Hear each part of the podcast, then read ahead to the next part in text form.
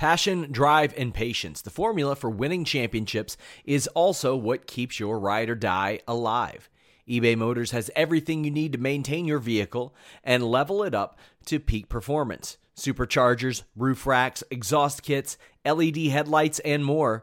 Whether you're into speed, power, or style, eBay Motors has you covered.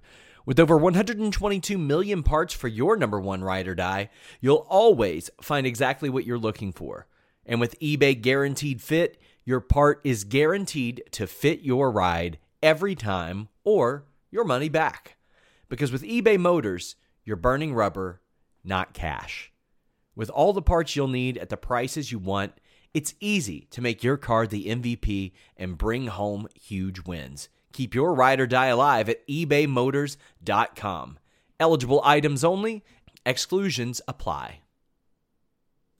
Say goodbye to your credit card rewards. Greedy corporate mega stores, led by Walmart and Target, are pushing for a law in Congress to take away your hard earned cash back and travel points to line their pockets. The Durbin Marshall credit card bill would enact harmful credit card routing mandates that would end credit card rewards as we know it. If you love your credit card rewards, tell your lawmakers hands off my rewards. Tell them to oppose the Durbin Marshall credit card bill.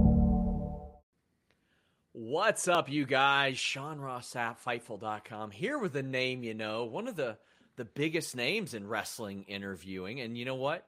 We've interviewed him before. We did it in front of a bunch of chicken tenders and pizza. And I can't remember what else that we, we had there. We'll talk about it in a bit. We got Chris Van Vliet. Chris, how are you? Where's the pizza, Sean? Where's yeah, I did. Denise does those giveaways on Twitter all the time now. Uh, so that's her gimmick. No more food for you. We're starving you out. That was so fun. We did that in Las Vegas. Like that was man, that was two and a half years ago. That was double yeah. or nothing nothing weekend 2019. And you were like, Hey, we're trying this new thing called Fightful Feast. Can you come up to our hotel room and, and eat some pizza? Oh, we drank beer too. Yeah, oh, I didn't. I've never drank, but yeah. But well, you know I the best the, the most fun part of that is we didn't pay for it. Jimmy did. That that is so. Thank you, Jimmy Van. Yeah, and I, I hit up Jimmy and I was like, you know, I think it might be a little more cost effective to just not do that. Especially with the prices of room service at Las yeah. Vegas. Yeah. So it's interesting. Anytime I go to Toronto, Jimmy puts me in like a five star hotel. And I had to legitimately say to him, Jimmy, stop. And he's like, why? And I said, because in five star hotels, they don't have fridges or microwaves because they assume you are rich enough to just order the room service all the time. So they don't even bother.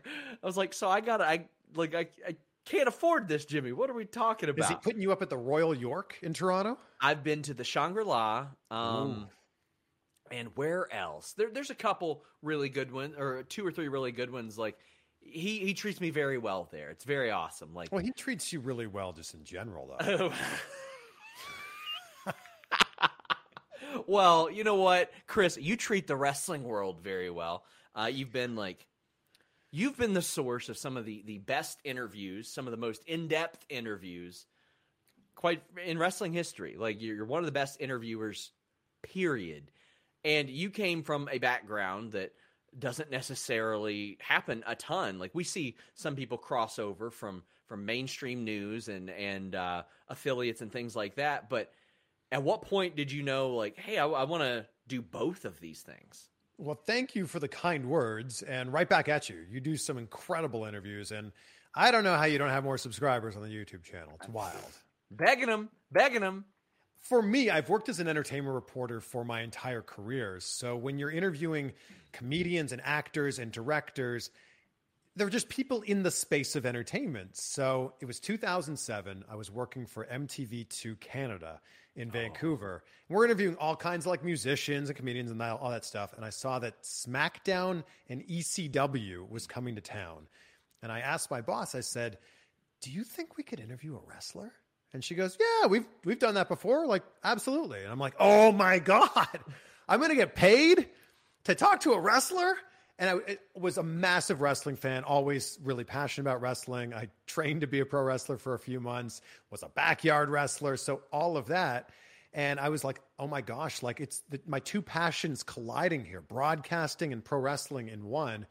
And it was just kind of right place, right time. Every different TV station I went to in whatever city I was living in, I just beca- kind of became known as the guy who liked wrestling because, as you know, that's what happens when you like wrestling. You talk about it and people know about it, and that's your thing. So, whenever Raw, SmackDown, or Impact would come to town, you know, twice a year, three times a year, I would be doing whatever I could to get those interviews. And that's kind of where it was. So, it was an interview with a wrestler also while I was doing interviews with like Leonardo DiCaprio and Denzel Washington and Oprah and The Rock and so on and so on. Did you ever get any pushback from any of the places you worked? Like, ah, maybe maybe don't interview wrestlers or lean away from it at all? I never got pushback like don't do it because w- when you're doing local entertainment news, there's only so much you can do in a day. And when when an event like that's coming to the local arena, like I think of when I lived in Cleveland. When an event like that's coming to the Quicken Loans Arena, that's a pretty big deal. Like, let's cover that in the same way that I would cover like Disney on Ice. I would always do segments with them, or I'd always do segments with Monster Jam. But there was a point in Cleveland when my news director said to me, like, hey, we've done a lot of wrestling recently. And he was right. It was like three interviews in the last six months on TV. And he's like, you know, maybe we just hold off on the wrestling for a little while. And I was like, okay, cool. Like, I'll approach this again three months from now or six months from now. And did you? Like, how, how was the follow up? I think it was just like we missed out on one house yeah. show or something. But then, like, when they came back for Raw, I think it was, we're just right back in there. Like, it was cool to me. And I also kind of realized during that time that I would do these longer, like longer interviews. They, they seemed long at the time. They're not long at all now, but 10, 15 minutes with, I'm trying to think of some really early ones. Mick Foley when he was with Impact, Jeff Hardy when he was with Impact, Jeff Jarrett and Eric Young at the same time, okay. right when Impact Wrestling was going by Impact Wrestling and not TNA, and they'd gotten rid of the six sided ring. And I was there right in front of the guy being like, Hey, so what happened to the six sided ring? Did you just show up one day and it wasn't there? so I was doing these 10 to 15 minute interviews asking questions that I just genuinely cared about as a fan. We would run, you know, the 20, 30 second soundbite on TV. But I was kind of realizing with the way that the broadcast model is, unless you're watching Channel 19 at exactly 4:17 p.m. on that yeah. Wednesday, you'd never see it. So I just started taking these raw uncut interviews putting them on my YouTube channel just kind of as a place for them to live, like a digital library, if you will. And a few of them just started getting picked up by people on Reddit or people were embedding them in wrestling news sites. And it really started to make me think differently about how I approach these interviews. So I was going to ask you about that. Like, were there any like clearances you had to go through because you are going to a lot of these things on behalf of these news news outlets. But quite frankly, once they run, they they don't have use for them. They're not. They weren't uploading them to YouTube at the time. They weren't. A lot of places don't house them on their websites or anything like that. They would run them, and then that would be it. Did you have to go through individual clearances at each place? Did you have any pushback from that? Any any like legal or copyright issues that that you faced there? This was in the early days of YouTube. Like this was 2011 when I started my channel. So I don't think they looked at YouTube as any different than posting that on your Facebook page or posting that on your Twitter because Instagram wasn't even really a thing at that time. So nobody really was talking about it. And then one of my colleagues was like, "Oh, did you know that you can make money from those interviews?" And I went, "What?" He goes, yeah, yeah, YouTube has this thing called AdSense, and you can make a little bit of money. Like you're not going to get rich off of it, but there's some money to be made there. And I went, hold on, how? What? What is this? He goes, yeah, you just go in, you click this button, you fill out a form, and all of a sudden you're going to start to get paid. And I went, I, I'm blown away by this. And it was a few hundred bucks here and there, but I think I was just kind of doing this as like, I wanted other wrestling fans to appreciate the questions that I was asking because this is 10 years ago. No one was really asking those types of questions. There were shoot interviews at that time. I was not interested in doing any sort of shooting. I was just genuinely curious and wanted to know the answers. And the way that I've always looked at that is eh, I had mentioned this in my interview with you. There are some people that are like, "Oh, why are you posting this? Is this news?" And I'm like, "If I find it interesting, somebody mm-hmm. else will find it interesting." And that was one of the things that gave you a lot of credibility in my eyes as I was a young wrestling news writer and I was looking for news. I was like, this guy is a t- looks like a, a TV star. You're, you're a handsome fella. You're holding wow. a microphone, and I expected you to be like, "Oh, how's that travel? Those, those bumps are, are really rough, huh?" And it wasn't. It was you asking introspective, interesting questions to these wrestlers that a lot of people, a lot of podcasts couldn't get away with asking too. And I was just I was doing this not just with wrestlers. I was doing this with any interview that I yeah. was doing. And again, to kind of piggyback off of what you were saying, if it was interesting to me, I just assumed it would be interesting to other people. And I was realizing with interviews like I was doing a lot of interviews with the Twilight Saga that was big at the yeah, time, Hunger Games that was big at the time. And they're used to kind of answering questions in the same way. They're used to giving like, you know, their stock answers. And I was realizing in the comments that little things they would do in the interview, like little glances or little like words they would use, would be the things that fans would really pick up on. Mm-hmm. So I did this interview with Benedict Cumberbatch, and there was a meme where Benedict Cumberbatch looks like an otter. You should look. You can look this up. I'm gonna look the at it right now. Like lots, he looks like an otter. So I asked him about it, and it was the first time someone had ever asked him about it. And I'm like, well, if I find this interesting, Benedict Cumberbatch fans will also find this interesting. You pull it up. It I just looked it up. Yeah. so it was just little things like that where I'm like, how can I think outside of the box? Because most of these celebrity interviews we were doing are what they call a junket interview. Yes. The instead of taking the star of the movie and flying them to all of the different cities, they fly all of the journalists into one city and do all the interviews in a day or two. So 40, 50, 60 interviews in a day, and they're like four minutes long. So they sit in one chair, and every four minutes, someone else rotates in and out. And I was trying to do whatever I could to make those interviews as different as possible and make myself stand out.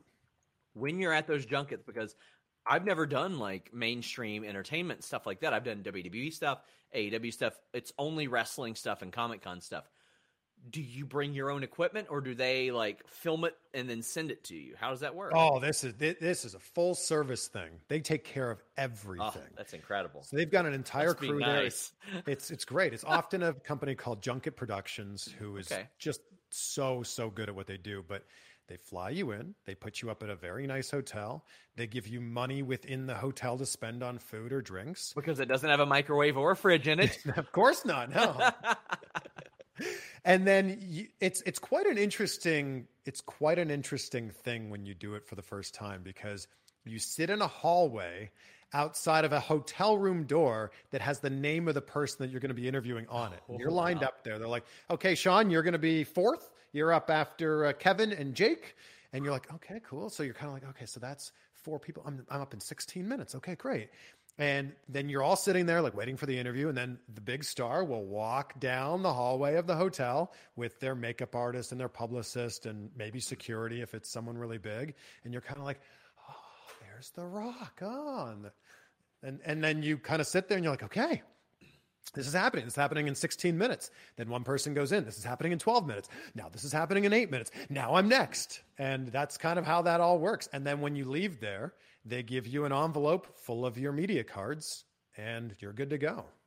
So um, I, I do a lot of WWE junkets. You do primarily long form WWE or pro wrestling interviews at this point. You have done the junket style, the red carpet style in the past. Like, what has encouraged you to do less of the the junket red carpet stuff in the pro wrestling sense? I'd probably be doing more of that if it existed. Like, you know, the last year and a half's been strange just in terms yeah. of how things get covered. And the silver lining is we, the pandemic happened at a time where we can connect to each other like we are mm-hmm. right now through a yeah. Zoom window or whatever you want to be using. But I want to, I want to dive in deep. I want to have like deep conversations with someone. And the cool thing about a red carpet is the energy on a red carpet is exciting. There's thousands of screaming fans and the, the energy is there and the anticipation for the event or the movie that they're going to watch. I love all of that, but you can't have a real deep conversation with somebody.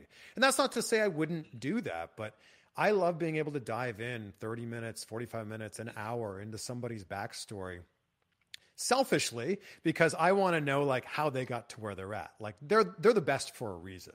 And I think that too often in life we see just the finished product. And I don't think that we see the stumbles along the way. So I like to be able to go like, yeah, yeah, but who were you before this happened? Or what was the first break that really led you there? Or when did you start to doubt yourself? I love hearing that stuff because it humanizes that person and also makes us realize, oh, if they struggled and I'm currently struggling, that's okay. That's part of the process.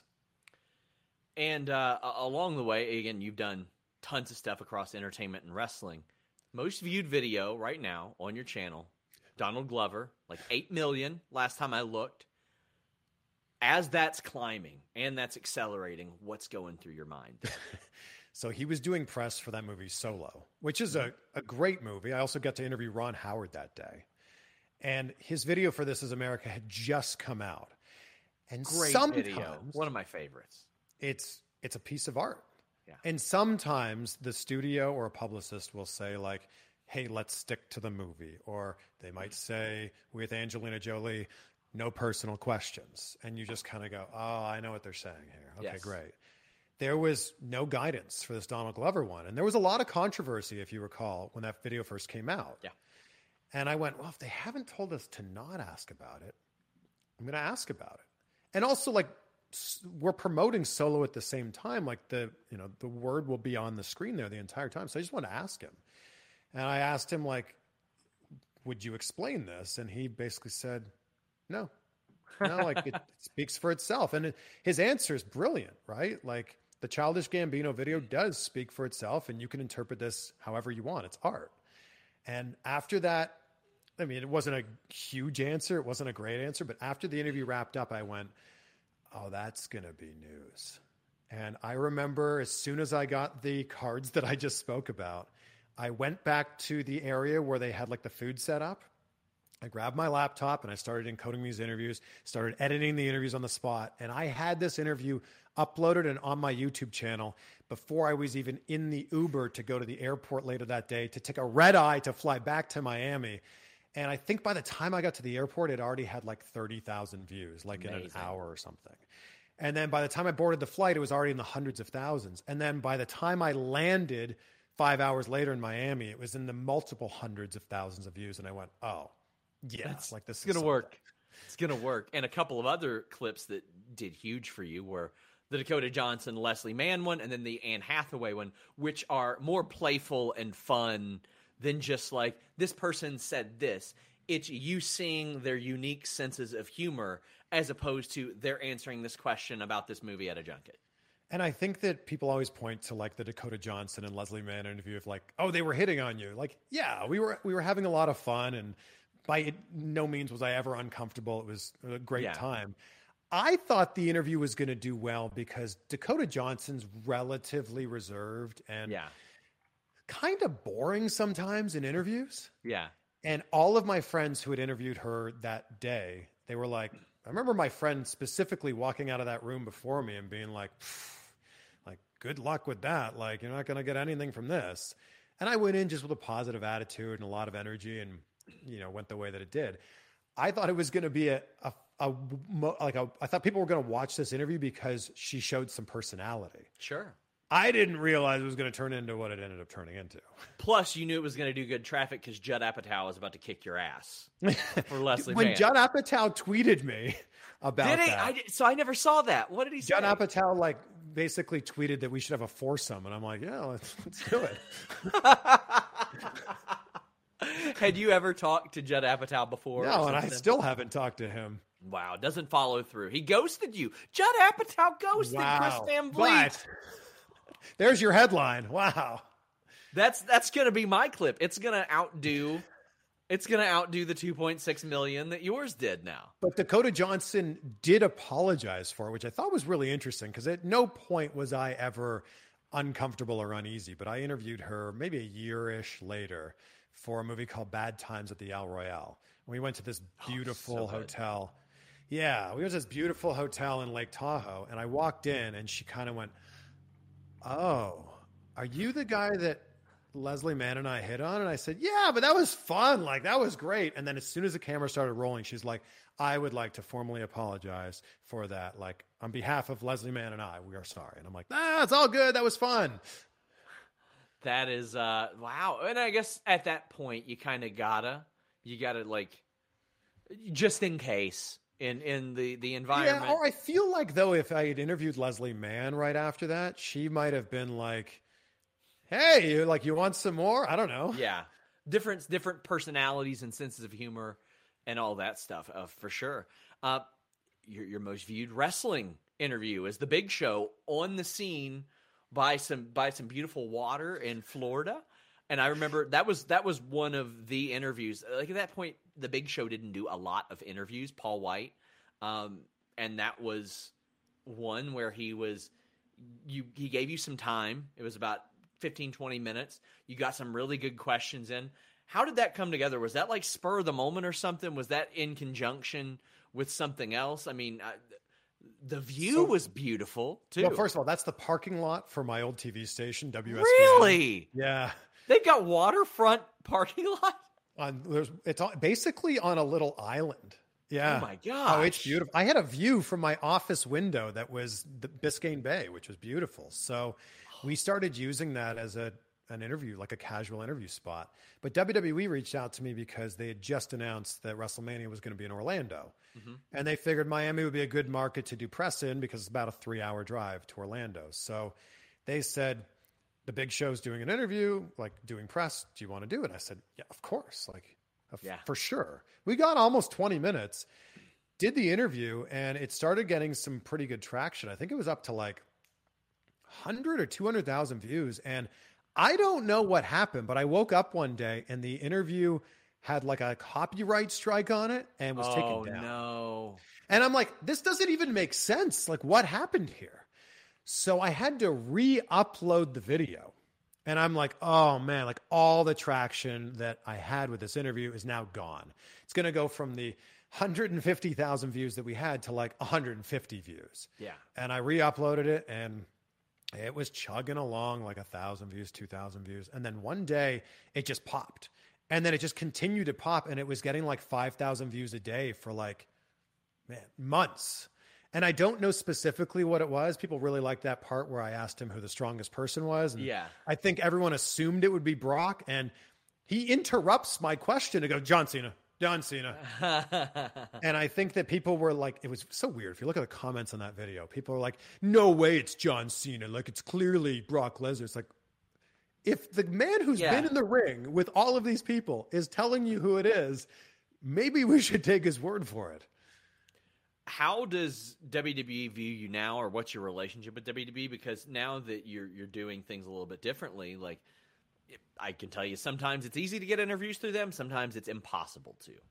It was definitely very easy when I was with, and I, if I go, if I go through my career path here, it was MTV2 Canada, so the, uh, pretty easy there. Then it was Sun TV in Toronto. Whenever they were in town, they would line yeah. up somebody. Then it was CBS, the CBS affiliate in Cleveland, again pretty easy, and then WSVN, uh, the Fox affiliate in Miami. Again, pretty easy. And I think that as I was in Miami and I was trying to do stuff for my own channel or trying to do stuff for my podcast, they were basically like, yeah, yeah, but where else is it going to air? We want to get the biggest bang for our buck here. And I can't remember who it was that said it, but another wrestling personality was basically saying, a wrestling journalist was saying, if you don't have call letters, it's really difficult. Yes. To yeah to get coverage with WWE, and I can agree with that, and and I understand where they're coming from. They want to get, they want to appeal to the mainstream, and I understand that. So, I had an Xavier Woods interview that was set up recently by WWE, but it's not that easy. And SmackDown is in LA this Friday, and I'm seeing what I can do to try yeah. to make something happen. But it's an it's a really interesting situation They've because... relaxed it a lot with me personally. Like I, I agree with the call letters. Like if you start up W T U R D the turd, you're more likely to get it than like anything. It's it was so weird, and I think that a lot of the people that were there were used to well, this is going to get aggregated because it always does. But now there's so many wrestling interviews, those don't get aggregated because the people there are like, wow, Sasha, look at your arms. You're jacked. We're not writing articles about that. We're writing articles about Chris Van Vliet finding out interesting stories more than we are. This person was on a CBS, NBC affiliate and said, come to the show this weekend. Yeah, but I can understand where they're coming from. And I this do. is why Sports Illustrated keeps getting these really big scoops with WWE Yes. superstars because it's Sports Illustrated. Yes. But it is, yeah, I, I understand. They, they want the mainstream ABC, CBS, Fox because that's not, you know, no disrespect to any of the wrestling websites, but it's reaching someone who might become a new fan or perhaps a lapsed fan Exactly. who's going to come back. You know, uh, Fightful's amazing, but you probably have to be a wrestling fan to want to go to Fightful.com. Exactly. And we one of the conversations I had with a person in WWE around a Kofi Kingston interview last year, we didn't ask a ton about this that year's WrestleMania because one, the match was changing. His match was specifically getting changed between then. And the person said to me, "Well, everybody else knows that or everybody on your site knows that WrestleMania is this weekend. All these other radio stations don't." And I said, "I know. That's why I didn't ask him about this WrestleMania. We can plug it within the interview." Uh, it, it- to me, I think that the view of media as a whole and journalism as a whole has to expand because wrestling's different and media is always changing. Whether people think that's evolving or devolving, that's up to them, but it's just it's different and like you might do something or ha- hear something from an interview that you do and Yahoo picks it up. Like Yeah. Yahoo aggregates it. Like you never Yep. know what will hit. Yeah, I think that like I listen to a podcast called the Ed Mylett Show. It's one of the podcasts I love listening to, and he's had Seth Rollins and Natty and Stephanie McMahon on there, and and they're just talking about like business and life, and I'm like, yes, like I want to aspire to that because. As you know, I'm not just interviewing wrestlers. I'm interviewing people from all walks of life. I just had a former FBI negotiator on the show recently and an astrophysicist on the show recently. So I want to get to a point where I'm not going to have you on the show. So I'm digging for some sort of dirt. I'm just on the, sh- I want to have you on the show so I can pick your brain. I want to dig for dirt. Bury somebody here, Chris. Who do you hate? Who do you loathe? Man, I don't. Denise Salcedo. I agree. Oh I yes, agree. of course. Just She's horrible, the worst. horrible. What a diva. Uh, but When when you and I when you and I went off on the tangents, it was so fun and so funny. like those were on Quizlemania. For those of you who who didn't watch it, there are people, honest to God, that think that like stuff like that is not a bit on the show, and they think like that's how I really am. And I'm always like, oh God. And if they don't get it, I can't possibly explain it to them. I can't possibly explain to them. I'm not really like this in in real life. Like it's it's a joke. It's fun. It's that weird thing of it's entertainment, but it's a show with me on it. Like, oh man, I tried my best to like not have a character. Yeah, I Well- just tried my best to like be the best version of myself, like the most amped up, energetic version of myself, but not to like play a character because I'm not. I'm not. Yes. I'm not a character. I'm not a wrestler. I went to wrestling school for a few months, but I'm not a wrestler. yeah. Unless I'm on an entertainment program, I don't want to do a character thing. Like I might do a bit for my show, but it's completely separate. But on Quizlemania, I specifically wanted to act different every single time. Like Which was so much fun and so a entertaining. It was a blast. It was it was a whole lot of fun. Um, I'll tell you what's probably not a lot of fun: getting the absolute shit chopped out of you repeatedly, uh, or getting DDT'd by Gangrel, in which I reached out to you for uh, making a finisher story for a feature that I did for him. You got hoisted up by Goldberg in a jackhammer. Now you you have trained as a wrestler for a couple months, so you do have a, a general understanding of this stuff. And truly, unless you've trained, it's it's hard to grasp how how important that is. Are there any that I've missed? Are there any other moves that you've taken outside of those three that that that I missed? I gave a rock bottom at an Oh, independent who- wrestling show Oh, in yes, Cleveland. you did. Yeah. Who'd you I give that a to? chair Do you shot. remember? What's that? Do you remember who you gave it to? I gave it to Nikki Valentino. Okay. It was a match between Nikki Valentino and Josh Prohibition. That's and it- that's why I remembered the match. Josh Prohibition. I interviewed him. He's great. Both of those guys are great. So I was I was a ring announcer for for Prime Wrestling, and I was sitting ringside, and Nikki Valentino came. And this is what's crazy. I can even say this out loud. I was the ring announcer for their main event, and it was Johnny Gargano versus Jimmy Jacobs in the main event. This is Amazing. 2013, right? So I'm sitting ringside, and Nikki Valentino was Jimmy Jacobs' like lackey at the time. Yeah. And he wanted to help Jimmy win this match, so he comes over and grabs the chair that I was sitting on. And I'm like, "What are you doing? Like, you can't have this chair." And we're fighting over the chair. He ends up throwing it at my head, so I take a chair shot, and then it led to this like year long buildup of Nikki Valentino went on a losing streak and blamed it all on me, love blamed it. it all in that moment, and wanted to have a match with me. And I'm like, I'm not going to give you this. I'm not going to have a match Yeah. with you. You don't deserve a match with me. But I'm going to give you a match with somebody who I'd like to call a friend, someone who's very close to me. And it was Josh Prohibition's return after several years of not wrestling. And then at the end of the match, I give the rock bottom to Nikki Valentino. But yesterday, when I interviewed Jay White at the New Japan Dojo in Los Angeles, they have the ring there. Oh. And I'm like, oh. would would it be okay if I got in? Because I can't be near a ring now, and you know this from training. You just want to kind of just you just want to feel you always want to do something. I want to buy a ring so bad.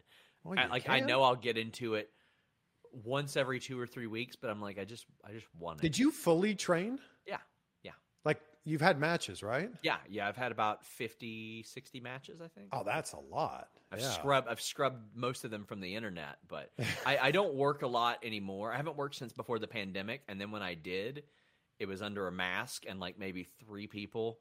The people, the person I was working, the promoter, and one person close to me knew what those were, and only one of hmm. them's online, and I got some positive interaction. So one day I'll, I'll like put that out there and do something with it. But once once you get in a ring, if you like it, you you have to do something. Like you Yeah, train, so- you, you take a move, you do something. Yesterday at the dojo, I ran the ropes. I took a bump, and then Jay White was standing across from the ring. I'm like, let's lock it up. He's like, you know how to lock up? I'm like, yeah. So I've done that a few times. I remember I told Jeff Hardy year, 10 years ago during our interview that I trained at one point in time. At the end of the interview, he goes, well, let's lock it up. And we were standing in front of a chain link fence. And I'm like, like, does he mean like lock up the fence? He's like, no, no, no. Like, let's lock it up. And I'm like, oh, okay. Then you powered him into the fence, Yeah, that's and fine. then you were But I've, like, lo- I've locked up with Christopher Daniels after an interview. Ooh, Jeff he's got a- Hardy, he's got a good lockup too. damn right he does. So I know I don't think I've done off the top of my head. I think that's that's it. Those are the moments. So I came across that clip. I'm pretty sure when I, I went to Cleveland and I interviewed Josh Prohibition on the scene, and I grew up as a Josh Prohibition fan because I saw him in Backyard Wrestling, the video game. Yeah, him and Matt, Matt Cross. Cross. Yes. So I was like, you know what? Let me let me do my due diligence. Let me research him. Let me type him into YouTube. And he had taken years off because he was a teacher, and they didn't want him to wrestle for a long time. Then just casually, they're like, "Oh yeah, you can wrestle." So I saw that, and I was like, "Oh my god, it's Chris!" I was Yeah, that, that full match is up there. I'm sure it's not my finest work, but that Oh. full match is up there. So, it when you have asked anybody about this, whether it be Jay White, Gangrel, uh, Breeze, um, Shawn Spears, Goldberg, we see on screen they seem pretty willing to do it and participate. We saw Gangrel's reaction. The, you okay, man? Like, is is there any of that, or do they pretty well know? All right, he seems to be all right with this. He knows what he's doing. He's a big boy. Well, what you didn't see with Gangrel was we spent two hours in there. It was in Gangrel's Wrestling Asylum in Dania Beach, Florida. And I was doing a segment with my co host, Lynn Martinez, mm. and she was going to learn how to wrestle. So we taught her like how to lock up and how to take a bump, all very quickly. And we put together like a little segment of all that. And it was a ton of fun, and the viewers loved it. And then at the end, I said to Gangrel, like, I'm here with you. And I'd known Gangrel for years at that point. I said, I'm here with you. It'd be an honor if I could take your finish. He's like, Oh, you, you think you could? I'm like, Oh, yeah, I've taken DDTs before. And I just jumped too high. Like we talked about, you know, when you asked me about it, I just jumped too high on it. And I then ended up literally impaling myself on the impaler DDT. You're supposed to, it's supposed to be more of a front bump, it's supposed to be more Sure. on like your chest. And I bumped and like took it right on my head like RVD style. You, you jump and pancake flat, right? Yes. Okay. And I didn't I didn't flatten myself out. I just jumped and I was just like a dart going in like a lawn dart going into the ground. Let me tell you about one of the most humbling experiences in interacting with a wrestler. So I grew up a big Brood fan, you know, the scary vampires, and then Gangrel is texting me smiley face emojis. he's a he's a big He's emoji guy. Best. He is such a kind, nice man. He is. I had to reach out to him to debunk a rumor that he was dead last year. I said, uh, and I hadn't talked to him in a while, and I said, "Hey, buddy, don't know if you remember me, Sean Ross Sapp. Are you alive? this is pretty important. Wow, People think you're dead." And he was like, "Still, still fanging and banging, brother." That's what he does. I will say the Goldberg thing, Goldberg putting me up in the jackhammer was by far the coolest.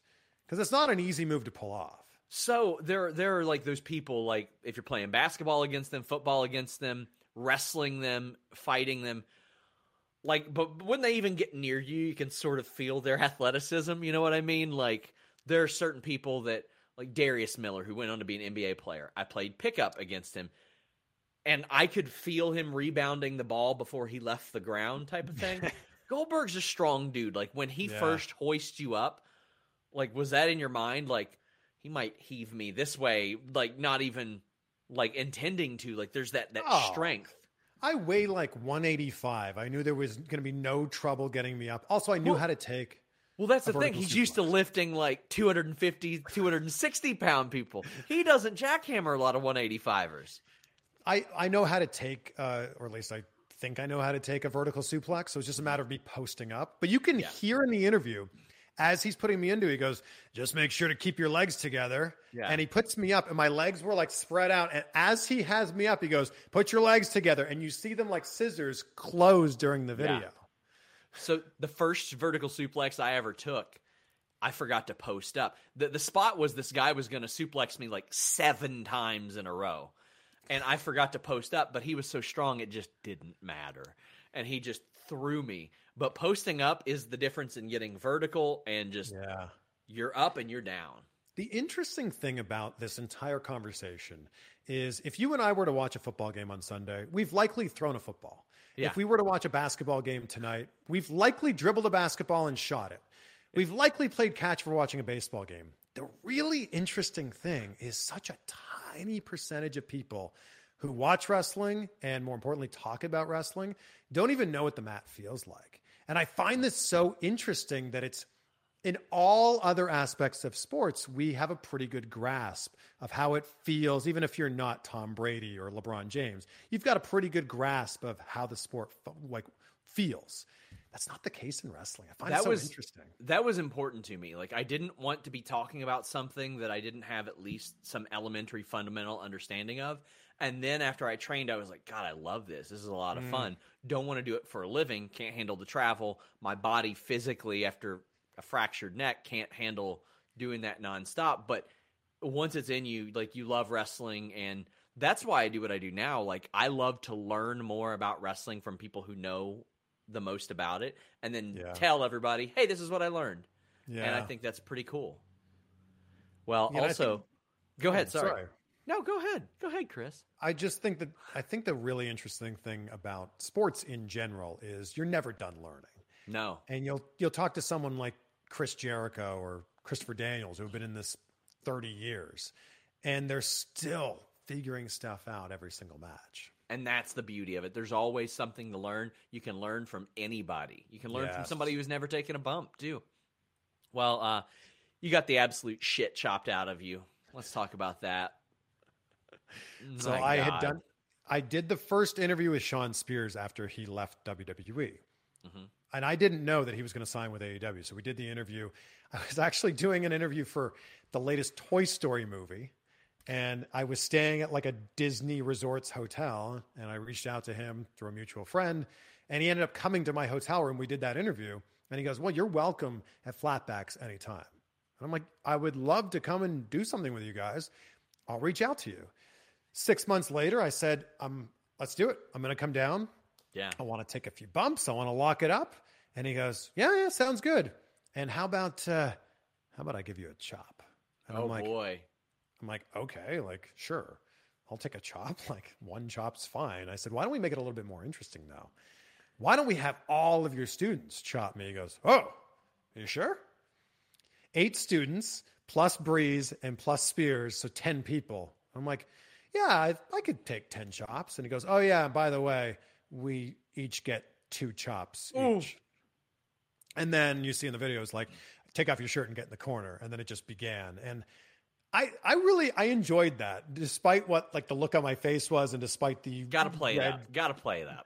right the red purpleness of my chest. I really enjoyed that, and it was so cool to be like in there with those guys. And it also makes you realize, like they, he had a lot of very, or both of them had a lot of very talented students there. Yes. But it also makes you realize the arbitrage between someone who's starting out and someone who's been in the business for 20 years, like those guys. So, a couple questions related to that. Any permanent scarring on your chest? And two, who hit you the hardest? no permanent scarring and the the one that sounded the worst and felt the worst was the second no first one that breeze gave me Okay. and it's funny because shawn spears was like you know i'm not maybe maybe not known for it but i'm a pretty good chopper like he was really talking it up and i'm like oh damn like what have i got myself into and breeze right before his goes yeah i'm not really much of a chopper and then he delivers like a gunshot to my chest. But no permanent damage but that night when i took that thumbnail photo was the peak of like of the injury if you will or the peak of how bad it looked. Then it it went from that purplish red to kind of like pink. Then it went to just bruising like yellow and brown. And i had the bruising for like six six-ish weeks six days sorry six weeks six days. And then I was fine. I think my chest is still good, except I just have this handprint in the middle of it at all times. It's just very weird. So, uh, I don't know how many people, how many of our audience know this. You, you've moved around a lot Toronto, Florida, my neck of the woods, Kentucky, of all places, uh, which is more like Cincinnati, uh, but uh, then to California. Like, where else have you lived? I have lived in a lot of places, which is funny because I lived in the same house growing up till I went away to college. And my parents still live in this house. They bought this house before I was even born. The legendary Dirk? What's that? The legendary Dirk? Dirk, Dirk Van Vliet and Helen Van Vliet, who Helen just celebrated their 47th wedding anniversary. by the. Congratulations to them. amazing? 47 years. So, in a nutshell, it was I went away to college. So, that was Waterloo, Ontario. You went to college in a nutshell. That's amazing. That's it. Yeah. that is amazing. Wilfrid Laurier University, Waterloo, Ontario. Then it was back to my parents in Pickering, had a job in Peterborough, which is the hometown of Bobby Roode. Then it was into the actual downtown city of Toronto. Lived in a few different places in Toronto. Then it was Vancouver. Then it was back to Toronto, Cleveland, Miami, bought a house in Fort Lauderdale, was in the Cincinnati area, like you mentioned. I was in Cold Spring, Kentucky. They they, And they just think of excuses. They just think of it. Sorry to interrupt you. They think of excuses to develop new suburbs on the Kentucky end of Cincinnati. Like you'll just you'll drive up there and you're like, is this a new city? Like all Yeah, the time. But we were five minutes from Cincinnati, Yeah. but in a completely different state. State. The Yeah. Cincinnati airport, a lot of people don't know, is in Kentucky. so It's- weird. It's it's amazing. And now you're in California. And now I'm in California with your good buddy Denise. Oh boy, I'm sorry about that. Um, you went you went from living near me to living near Denise, and as we pointed out, like you and Denise geographically probably like five ten miles away from each other. Yep. I could probably have driven to you uh, 65 miles quicker. Yeah, if I were to drive, and it's noon here right now, if I were to drive to Denise's right now, it'd probably take an hour. Whew. Yeah, I could zoom up the double A highway in 50 minutes and have gotten to you. double A. The Arn Anderson Highway. The Arn Anderson. I, I'm gonna do a big spine buster on those cops that hang out there right by that road in the speed trap, driving 85. I'm ready to go. But you're you're in LA. Um, what what does that do for your interview game? I noticed that you could. You're. It seems like you're able to get some more in person interviews. You got you got people that are there for media, people that are there for conventions, all kinds of stuff like that. Yeah. So this is definitely a destination, right? Like people come to LA if you work in the entertainment industry. So that was one of the reasons I wanted to be out here because stuff just happens here, right? Like stuff happens in LA. Movie premieres happen here. Movies are filmed here. And this is a big press stop for people that are coming and promoting whatever it is that they're promoting. Plus, a lot of people, like a lot of the interviews that I've done, they live in the area, like comedian Brad Williams, or I just had Fred Rosser over here the other day for an interview. So I, it's just you situate yourself in a place where a lot of people are. And I also think that there's just a perception, especially in the world of entertainment news, where when you're in LA, you're you're in it, you're with it, right? It's the difference between like watching a pay-per-view on TV and being there. Like, yeah, you you both experienced it, but it's different when you're closer to it. And I felt like when I was in Cleveland, it was kind of like, oh, cool, that's cool that you cover entertainment news. That's cool that you cover celebrities, celebrity news and interview celebrities, but you're not where it happens. You're kind of you're one step removed from it. So being here, you're now in it. And I think that that's been a big part of it. Speaking of in it, uh, last year you revealed you're going to be in a video game, the Wrestling Yeah. Code Virtual Basement. Uh, now I know that they, they have said last year was about putting the roster together. This year was about motion capture. Next year is going to be gameplay. It is a very slow process, but but what was your process there? I am going to be the ring announcer. So I've got a lot of names, weights, hometowns, all kinds of stuff that I'm going to read. We haven't started recording yet. I think Yeah. that they're worrying about the nuts and bolts of all of this. Yeah. But they did do a render of what my character is going to look like. And like they sent it to me and I went, man, Okay. like that's, that's pretty cool. So LSG told me that they sent him a naked version of himself. so did that What? happen with you? Yes, they said. He told me he was like, he's like, man, they sent me a naked version of myself, and I was like, how'd you get my butt right? Was he like a Ken doll? I don't Like know. with- I, I didn't. You know what I wasn't that- mean? I wasn't that inquisitive. No, I was wearing a full suit during the photo, so they actually just took the suit I was wearing and the tie I was wearing, and that's my render. I would, I would find it very strange if they needed a naked version of the ring announcer for some reason. You never know. You never know. You could be a part of somebody's fan fiction. You know, you happen. That'd be very strange. Oh man. Uh, well, I'm very excited for that game. I'm excited to see that you're a part of it as well. Uh, some some other like sort of questions unrelated to to that that I kind of wanted to get to. Have you ever had a trash fire interview that you knew was a trash fire and you said this is never making air or should I air this? Hmm. Yes, there's nothing that pops up off the top of my head where I was like, that was Yeah. awful. But there's definitely ones where I'm like, this is this is not our best work because it takes two to tango, right? Like Yeah.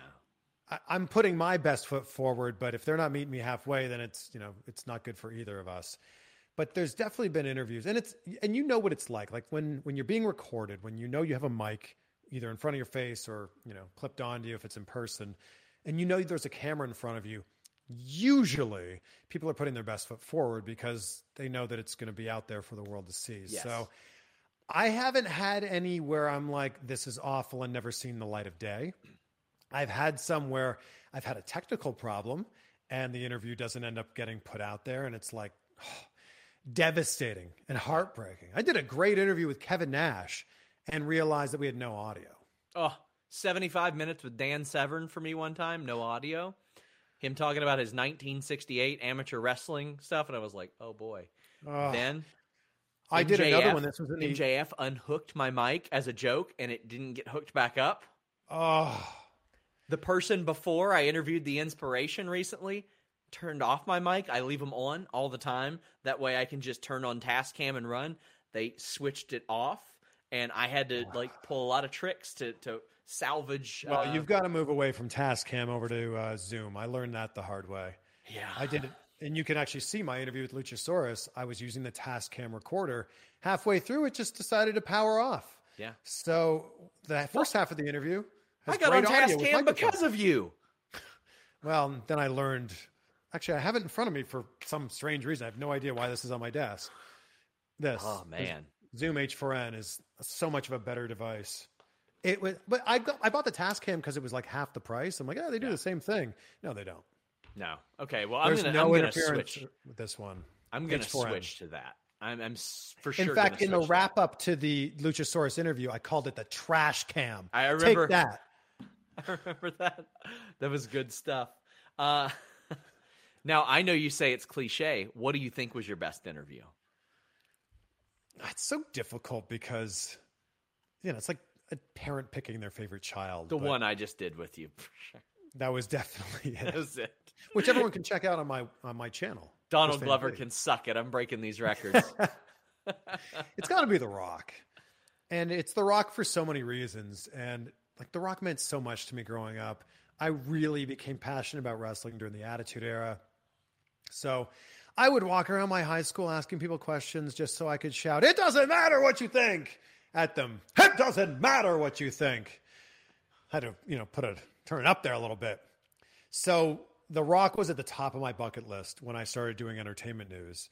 And I knew that it would be a possibility. I just didn't know when or how. And all of my friends were getting interviews with The Rock, you know, 07, 08, 09, 10, all the way up.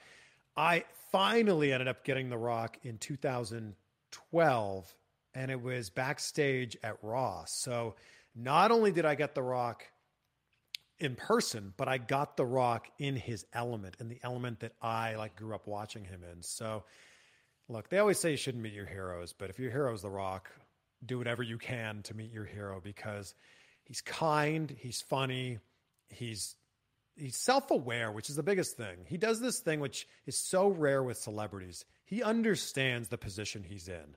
He knows that you're going to go tell your mom and your dad and your sister and your aunt that you interviewed Dwayne Johnson. And if it wasn't a good experience, he knows you're going to share that with them. He makes the moment so enjoyable and he goes out of his way to make the moment like about you. He'll put his hand on your shoulder or he'll point out something you're wearing. Oh, looks like you've been working out. Like he'll do something to make you go, oh, wow, like this was a moment. so it's The Rock. And, you know, I joke about it all the time, but I'm so grateful that I've been able to interview The Rock once, let alone, you know, the nine times, not that I'm counting. well, let's make this moment about you because I, I did my research before this, Chris. Uh-oh. And I happen to know that in 2007, on the Tackle Warehouse Pro Circuit, you caught 15 bass and won $983. Was that on Lake Champlain? I, as if I would know. Wow. As if I would know. I know in 2017 in the Phoenix Bass Fishing League, you caught 10 bass, which was uh, se- seems to be a good number. I don't know anything about fishing. In fact, in fact, the limit of what I know about fishing is what you told me around Fightful Feast and and sort of your, your venture there. But you're a big fisherman. 2017 must have been one of the Lake Okeechobee tournaments that I did in Florida. I'm sure it was. I'm I, I love bass fishing, and if you haven't learned throughout the course of this conversation, when I'm passionate about something, I go all the way in on it. I I don't check the depth of the water. I don't check the temperature of the waters. Dive all the way in and figure it out when I get in. Even there. when you're fishing? yeah, I definitely don't dive into fishing. That was more metaphorical, not Okay. literal. Okay. Because I mean, I, I listen. I've watched Naked and Afraid a few times, Hmm. and there was a guy who tried to catch a deer on foot one time because his bow broke, and I was like, "Is Chris Van Vliet diving in there? Is he No. literally diving in?" Not naked. Well, But- hopefully, but not if Virtual Basement has anything to say about that. That's going to be a mini game. Bringing it right back around here. That's going to be a mini game right there. I caught my first fish when I was four years old, and pun intended, was hooked. And Oh. I just loved fishing, and it became, it really took over my life. I was subscribed to all the fishing magazines. I would wake up early on Saturday morning, back when it was a thing to watch fishing shows on Saturday morning. I watched them all. And when I was 14, I fished in my first bass tournament on Sturgeon Lake in Fenelon Falls, Ontario. And it just became a part of who I was. In fact, so much a part of who I was that I was playing rep baseball, like travel baseball growing up. And I was also playing hockey. And kind of one summer realized like I'm fishing so much and have so many tournaments lined up that I'm not going to play baseball this year. That's pretty cool, though. I mean, like But I, I'm a fishing was- baseball lover, but that's rad. Fishing was my thing. And I was in tournaments with my best friend, Aaron Andrews, who's now my business partner in the fishing company that I have. We have a tungsten weight company for years without going too deep into this. No, pl- for years means, people tell were people using about it. They might they might love this stuff. They might, yeah. If you if you bass fish, you know exactly what I'm talking about. People were using lead weights for the longest time to get your bait to sink down to the bottom. Mm-hmm. Lead's terrible for the environment, and it can be very harmful to anything that might eat it, like a duck or a fish. So it's been replaced now with tungsten, which is better for the environment and also like a denser metal that you can feel as it moves along the bottom.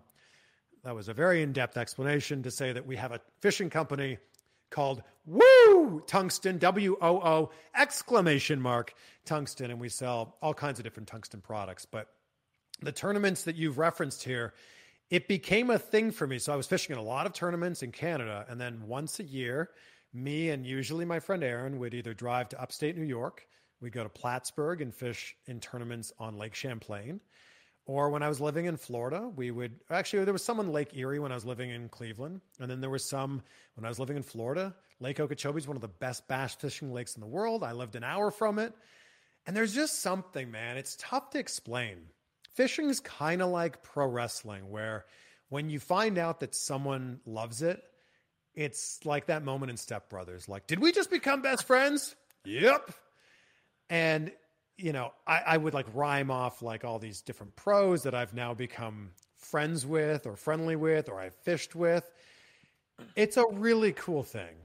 I will say the one downside to owning a fishing company is I spend a lot less time fishing now because I'm spending so much time working on the business. Of course.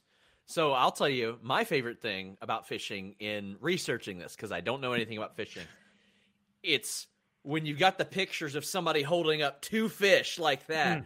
Mm-hmm. Like it might as well be Steve Austin cracking a couple of beers. Like I, I like to imagine they slam those fish together, they chuck it over there, somebody catches it. Like it is, it is so cool looking, and they've got like the gear with all their sponsors on it and all that stuff. Yeah, yeah. There's there's I definitely a, a huge element of education when it comes to bass fishing. In the same way that there's like that education that's missing from like when someone doesn't watch pro wrestling, like you know, instantly like, oh, don't you know it's fake?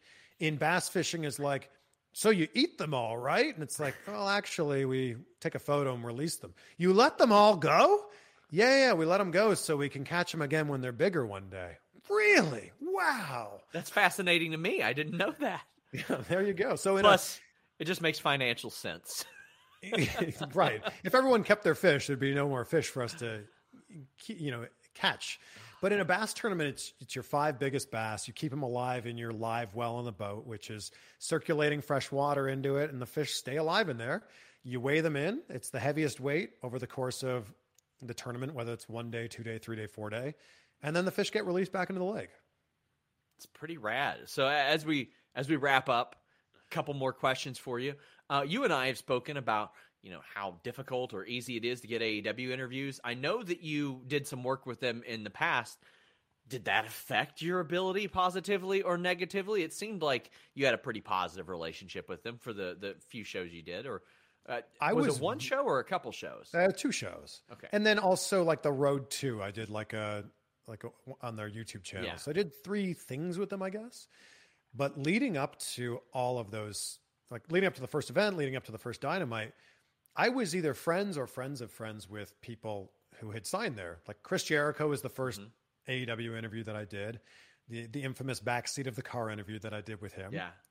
And then Jericho had Tony Khan on his podcast. And I reached out to Jericho and said, actually, no, I tweeted that I wanted to interview Tony Khan and I tagged him. And Jericho retweeted it. So I messaged Jericho and I said, like, hey, thank you for the retweet, but like, do you think this is possible? And he's like, I don't know, I'll ask. Ended up getting an interview with Tony Khan, ended up getting an interview with Cody, who I'd interviewed before with WWE and Ring of Honor. So I was interviewing a lot of the people who were the big players in Yeah. AEW. And this was before they had like the system set up where it was like you need to ask someone for approval and then you got approval and then they set up a time. This was more of just like I was contacting people that I that I knew. So it was The good old after days. Cody, I talked to the Young Bucks, and then after doing all of those interviews, they reached out to me and said, "Would you want to be part of the first episode?" And I'm like, uh, "Yes, absolutely." And I think that it was so cool, first of all, to be a tiny little minuscule part of that first episode of wrestling on TNT in almost 20 years. That was so cool to be able to do something with Kevin Smith and Jason Mewes. Yeah. And I thought that was it. Like they said, like, we just want you for this one show. Who knows what'll happen? That's kind of the way that wrestling works in general. And then they ended up calling me up a few weeks later and said, Hey, can you be in Charleston, West Virginia tomorrow? And I'm like, Yes, yes, I can. And then did that really cool segment with the Rock and Roll Express. But I don't know if it helped or hurt or anything. I think that all AEW interviews, probably with the exception of Chris Jericho, have to go through the same channels to make this happen. Say goodbye to your credit card rewards. Greedy corporate mega stores, led by Walmart and Target, are pushing for a law in Congress to take away your hard earned cash back and travel points to line their pockets. The Durbin Marshall credit card bill would enact harmful credit card routing mandates that would end credit card rewards as we know it. If you love your credit card rewards, tell your lawmakers hands off my rewards. Tell them to oppose the Durbin Marshall credit card bill. This is the story of the one. As head of maintenance at a concert hall, he knows the show must always go on. That's why he works behind the scenes, ensuring every light is working, the HVAC is humming, and his facility shines. With Grainger's supplies and solutions for every challenge he faces, plus 24 7 customer support, his venue never misses a beat. Call clickgrainger.com or just stop by. Grainger, for the ones who get it done. Interesting. So, uh, last question I'll ask: Has there been a question that you've ever been like, "What kind of reaction am I going to get for this? Is this question going to just not not screw it all up for me?" But I don't even want to say afraid to ask a question. But like, were there like are there any that come to mind where you're like, "Uh oh, what's going to happen here?"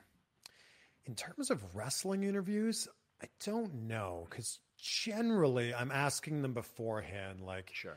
hey, is there is there anything that's off limits? And if they go, oh no, nothing's off limits, and I go, are you sure? Like, can I ask you about this thing? Yeah, you can ask me about that thing. And I'm like, oh, okay. So now they're already prepped for that. So I would say no, not not not especially. I'm trying to I'm trying to really dive into this. Sure. And even with just celebrity interviews. I will say with the celebrity interviews, because we talked about it, it's like a four minute interview. You're trying to do whatever you can to make your interview stand out from everybody else's. I'll just swing for the fences. Of course. And if you look at like my highlight reel, like I'm there's moments where like I asked Gerard Butler if he would movie punch me, and he's like, "Yeah, here we go," and like he does a movie punch to me, or like I asked Rosie Huntington Whiteley if she would give me like a model stare, and it was like, like it floored me. It was just this amazing moment. So I realized early on to swing for the fences, and if it works out, amazing, you've got gold. And if it just you know kind of fizzles out or it's a little bit awkward, edit it out. Nobody even needs to know that it happened except for you and the other people in the room. And I learned this from my very good friend, Jake Hamilton.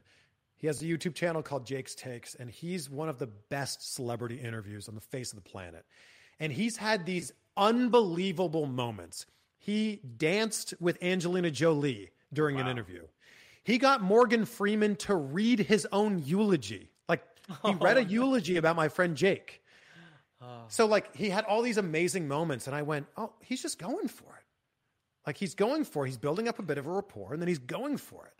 And I'm like, "Well, I need to learn from that." And I actually started calling it Jake Hamilton moments. I'm going to try to have a Jake Hamilton moment, and I would go into these interviews like, "What can I do that'll make this stand out from everybody else's?" And I've kind of just carried that with me through my entire career. So here's my Jake Hamilton moment. Will you give me one of your Emmys? One of my Emmys. Listen, listen. Because fair trade here.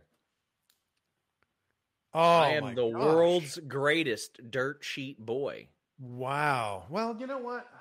I do have four of them. You got so- four of them. I've only got one of these. Huh. I just know I'm going to win this again. So Which one should I give you? I'll take the least good one. Whichever Jeez. one you feel you deserve the least, I'll The take. The least good one. Because I definitely don't deserve it. Let's see. I will give you. I'm This ready. is my most recent one. So Okay. Here you go. Would you like to give an acceptance speech? Yes, I would. Um, I would like to uh, thank everybody uh, because I worked really hard. I have not learned how to tie a tie yet, but from what I understand, if you work on a show with call letters, you can win an Emmy. I mean, look at John Alba; he won one. So that's how I know that even though I don't deserve one, I deserve one more than him. So I am I'm happy to accept this. Congratulations, my friend. That's amazing. I I'd like to thank you. You made it possible. Well, no, you you earned this. I did. You're right. Yeah, I well, did. This, this there's actually a life lesson to be learned here, and it's that if you don't ask, the answer is always no.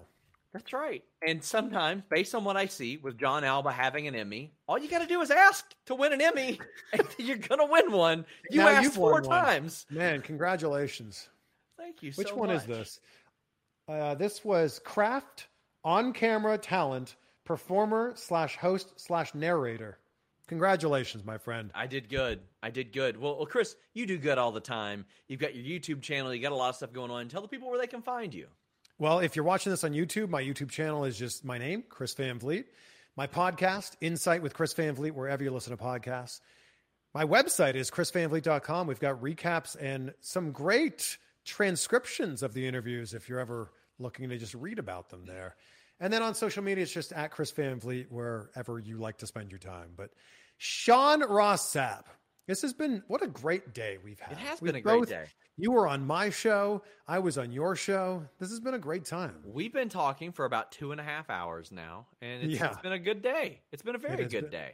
I and I I'm sorry if some sort of giant news has broken during this time and you're not looking at your phone. Listen, buddy, the giant news doesn't break until I see it, anyways. Wow. what a heel. Everybody support Chris Van Vliet. Uh, he he provides us a steady stream of news. Also, good advice to anybody that does interviews: transcribe them or have somebody do it and send it to us. That makes a mountain of difference. But Chris Van Vliet, thank you so much. Thank you, brother. Until next time, guys, we're out. Say goodbye to your credit card rewards. Greedy corporate mega stores, led by Walmart and Target, are pushing for a law in Congress to take away your hard earned cash back and travel points to line their pockets. The Durbin Marshall credit card bill would enact harmful credit card routing mandates that would end credit card rewards as we know it. If you love your credit card rewards, tell your lawmakers hands off my rewards. Tell them to oppose the Durbin Marshall credit card bill.